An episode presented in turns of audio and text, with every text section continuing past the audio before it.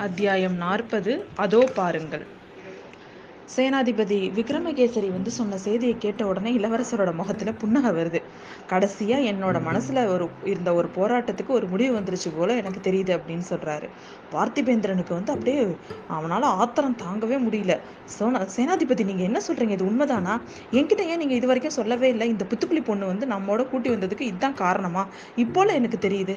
திரும்பியும் திரும்பியும் கேட்கிறேன் பழுவேட்டரையர்கள் இளவரசரை சிறப்பிடிச்சிட்டு வரணும் நான் கப்பல் அனுப்பியிருக்காங்க அப்படின்னு சொல்லிட்டு ஆத்திரமா கேட்கிறான் ஆமா ஐயா இந்த பெண்ணு கண்ணால் பார்த்ததாவும் காதால் சொன்னதாகவும் சொல்றது உண்மை அப்படின்னு நீங்க நம்புனீங்கன்னா அதுதான் உண்மை அப்படின்னு சொல்றாரு.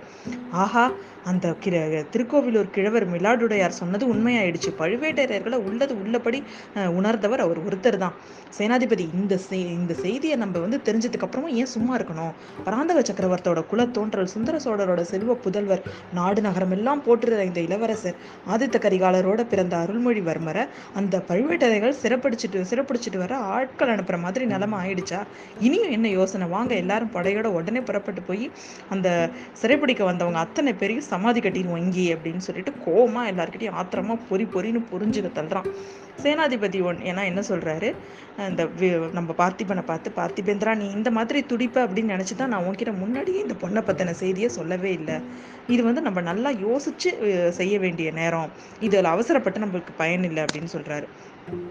யோசனை செய்யணுமா? என்ன யோசனை? எதுக்காக யோசனை? இளவரசரை நீங்க சொல்லுங்க. இனி யோசறதுக்கு யோசிக்கிறதுக்கு என்ன இருக்கு? இதுக்கு முன்னாடி ஏதாவது உங்களுக்கு தயக்கம் இருந்தா கூட இனி தயங்கறதுக்கு இடமே இல்லை.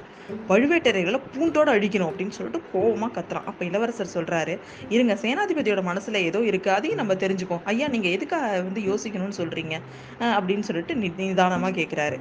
உங்களை சிறப்பிடி சிறப்பிடிக்கணும் அப்படிங்கிற வார்த்தைகளை சொல்றதுக்கு கூட எனக்கு வாய் கூசுது. ஆனாலும் சொல்ல வேண்டிய நிலைமை உங்களை சிறைப்பிடிக்க வந்திருக்கிறவங்க சக்கரவர்த்தியோட கட்டளையோட வந்திருந்தா நம்ம என்ன செய்ய முடியும் அப்படின்னு கேக்குறாரு. அவங்க சக்கரவர்த்தியை எதிர்த்தா நம்ம போராட முடியும் அப்படின்னு கேக்குறாரு. இதை கேட்ட உடனே பார்த்திபேந்திரன் உடனே கடகடகடன்னு சிரிக்கிறான். நல்லா இருக்கு உங்களோட வார்த்தை.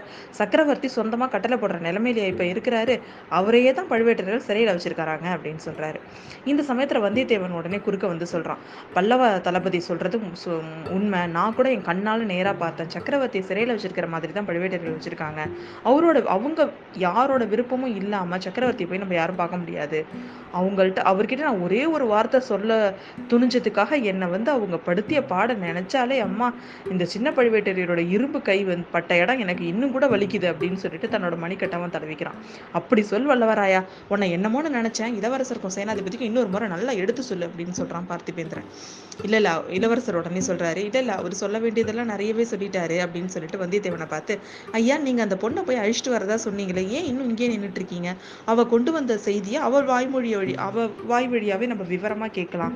கொஞ்சம் கிறுக்கு பிடிச்ச பொண்ணு மாதிரி தெரியுது. எப்படியாவது நல்ல வார்த்தை சொல்லி அவளை இங்க கூட்டிட்டு வாங்க அப்படின்னு சொல்றாரு. நான் நான் அதோ போறேன் இளவரசை போய் கூட்டிட்டு வரேன். ஆனா பழுவேட்டரையர்கள் கிட்ட வந்து நீங்க சிறைப்படுறதை மட்டும் என்னால சகிச்சுக்க முடியாது. என் உடம்புல உயிர் இருக்கிற வரைக்கும் அதை நடக்கவே விட மாட்டேன் அப்படின்னு சொல்லிட்டு போறான் வந்தியத்தேவன். சேனாதிபதி உங்களோட கருத்து என்னன்னு நீங்க சொல்லவே இல்லையே அப்படின்னு கேட்குறாரு அருள்மொழிவர்மர். என்னோட கருத்து இதுதான். பழுவேட்டரையர்களை அனுப்பி இருக்கும் ஆட்களை நீங்க சந்திக்க கூடாது. பார்த்திபேந்திரன் கொண்டு வந்த கப்பல்ல ஏறி நீங்க உடனே காஞ்சிக்கு போயிடுங்க. நான் தஞ்சாவூருக்கு போறேன். அங்க சக்கரவர்த்தியை நேரில் பார்த்து உண்மை நிலையை தெரிஞ்சுக்கிறேன் அப்படின்னு சொல்றாரு. தஞ்சாவூருக்கு நீங்க போறது வந்து சிங்கத்தோட வாயில தடையை கொடுக்குற மாதிரி தான் போனா திரும்பி வர மாட்டீங்க. அப்படியே அங்க இருக்கிற பாதாள சிறையில போட்டுருவாங்க அப்படின்னு சொல்றாரு. சொல்றான். நம்ம பார்த்திபேந்திரன். என்ன வார்த்தை சொல்ற? என்ன சிறையில் அடைக்கக்கூடிய வல்லமை உள்ளவங்க இந்த சோழ நாட்டில் யார் இருக்காங்க? சக்கரவர்த்தியை நான் சந்திக்க கூடாதுன்னு தடுக்கக்கூடிய தடுக்கக்கூடியவன் எவன் இருக்கிறான் அப்படின்னு இவர் கத்துறாரு. உடனே வந்து அங்கே வந்து முதல் மந்திரி அனிருத்த பிரம்மராயர் கூட இருக்கிறாரு. ஆமா ஆமா அவர் இருந்து என்ன பையன்? அவருக்கு எதுவும் சக்கரவர்த்தியை பார்க்க முடியறது இல்லை அதோ இவரோட அவரோட சிஷ்யம் இங்கே தானே இருக்கான். நீங்க அவன்கிட்டயே வேணாலும் கேளுங்களேன் அப்படின்னு சொல்றாங்க. உடனே ஆழ்வார்க்கடியான் பக்கம் திரும்பி அவங்க எல்லாரும் கேட்குறாங்க ஏன்பா நீ சொல்லு அப்படின்னு சொல்லிட்டு. குருவோட வா உடனே அவன் வந்து நீ இந்த விஷயத்துல என்ன யோசனைன்னு சொல்லு நீ நாங்கள் என்ன பண்ணலாம்? அப்படிங்கிற யோசனையும் உனக்கு மனசுல தோன்றதை நீ சொல்லு அப்படின்னு ஆழ்வார்க்கடியானை பார்த்து கேட்குறாங்க இவ்வளோ நேரம் பேசாம இருந்த நம்ம ஆழ்வார்க்கடியான் சொல்றான் என்னோட உண்மையான கருத்தை நான் சொல்லட்டுமா? அப்படின்னு கேட்குறாரு இளவரசர் அனுமதிச்சா நான் அதை சொல்றேன் அப்படிங்கிறான்.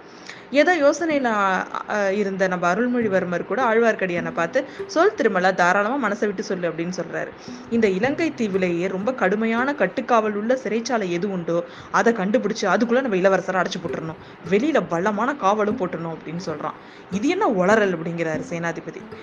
நான் வளரல ஐயா விளையாடவும் இல்லை. மனசுல உள்ளதை சொன்னேன் நேத்தி ராத்திரி இளவரசர் அருணு அனுராதாபுர வீதி வழியா வந்துட்டு இருக்கும்போது அவர் தலைமையில ஒரு வீட்டோட முகப்பு வந்து இடிஞ்சு விழுந்துச்சு.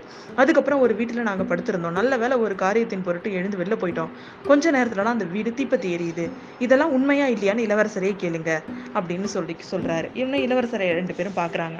அவரும் வந்து ஆமா அப்படின்னு சொல்ற மாதிரி இருந்துச்சு. இவ்வளோ அபாயங்கள் வந்து யாருக்காக வந்ததுன்னு உங்க எல்லாருக்கும் தெரியும். எனக்காகவோ வந்தியத்தேவனை கொல்றதுக்கோ யாரும் ஆள் அனுப்பல அப்படின்னு சொல்லிட்டு சொல்றான். இளவரசர் கொல்றதுக்கு யாரோ முயற்சி செய்றாங்க. இதனால இளவரசர் வந்து காஞ்சிக்கு போக வேண்டிய அவசியம் இப்ப உறுதியாகுது. இளவரசரை வாங்க நம்ம வந்து காஞ்சிக்கு உடனே கிளம்பணும் அப்படின்றான் நம்ம ப- பார்த்திபேந்திரன். ஐயோ உங்களோட இளவரசர் அனுப்புறதை காட்டிலும் பழுவேட்டரைகள்கிட்ட பிடிச்சு கொடுத்துடலாம் அப்படின்னு சொல்றான் ஆழ்வார்க்கடியான். வைஷ்ணவனே நீ என்ன சொன்ன அப்படின்னு பார்த்திபேந்திரன் கத்திய உருவுறான். உடனே சேனாதிபதி அவனை கையமர்த்தி திருமலை ஏன் அந்த மாதிரி சொல்ற? பார்த்திபேந்திர பல்லவர் சோழகுலத்தோட ரொம்ப துணைவர் அப்படிங்கிறது உனக்கு தெரியாதா? அப்படின்னு கேட்குறாரு தெரியும் சேனாதிபதி. சிநேகம் இருந்துட்டா மட்டும் போதுமா பார்த்திபேந்திரன்? அதுவும் இருக்கலாம். ஆனால் நான் ஒரே ஒரு கேள்வி கேட்குறேன். அதுக்கு மறுமொழி சொல்ல சொல்லுங்க அந்த பார்த்திபேந்திரனை. நாங்கள் வந்து முந்தா நாள் மாலையில தம்பிலை கிட்ட கோ போயிட்டு இருக்கும்போது இவரோட ரெண்டு பேர் வரதை பார்த்தோம். அந்த மனுஷங்க யாரு? இப்போ அவங்க எங்க? அப்படின்னு இவரை கேட்டு எனக்கு சொல்லுங்க அப்படிங்கிறான் ஆழ்வார்க்கடியான். பார்த்திபேந்திர பல்லவன் கொஞ்ச நேரம் திடுக்கிட்டான். அப்புறம் தயக்கத்தோட சொல்கிறான் திருகோணமலை கிட்ட நான் அவங்கள பார்த்தேன். இளவரசர் இருக்கும் இடத்த எனக்கு காட்டுறதா அவங்க அழிச்சிட்டு போனாங்க. அனுராதபுரத்தில் திடீர்னு அவங்க மறைஞ்சு போயிட்டாங்க. எதுக்காக கேட்குற அவங்கள பற்றி உனக்கு ஏதாவது தெரியுமா? அப்படின்னு சொல்லிட்டு கேட்குறாரு வைஷ்ணவனை பார்த்து. தெரியும். சோழர் குலத்தை அடியோட அழிக்கணும்னு சபதம் செஞ்சுருக்கிறவங்கள அவங்க ரெண்டு பேரும் எனக்கு நல்லா தெரியும். நேற்று அனுராதபுரத்தில் அவங்க தான் இளவரசரை கொல்ல பார்த்தாங்க. ஆனால் ஆஹா அதோ பாருங்க அப்படின்னு ஆழ்வார்க்கடியான் அங்கே காமிக்கிறான். அவன் காட்டிய இடத்துல என்ன அப்படின்னு பார்த்தீங்கன்னா அந்த மண்டபத்துலேருந்து கொஞ்சம் தூரத்தில் நெருங்கி படர்ந்திருந்த மர மரங்களுக்கு இடையில நம்ம வந்தியத்தேவனும் அந்த பூங்குழலியும் நின்னு பேசிட்டு இருக்கிறாங்க அவங்க பேசிட்டு இருக்கும் பொழுதே வந்தியத்தேவன் சட்டுன்னு ஒரு கத்தியை சுழற்றி வீசி எறிகிறான். கத்தி ஒரு புதர்ல போய் விழுவுது. வீல்னு அங்க ஒரு குரல் கேக்குது. அதுக்கப்புறம் என்ன நடக்குது அப்படிங்கறத அடுத்த அத்தியாயத்துல பார்க்கலாம்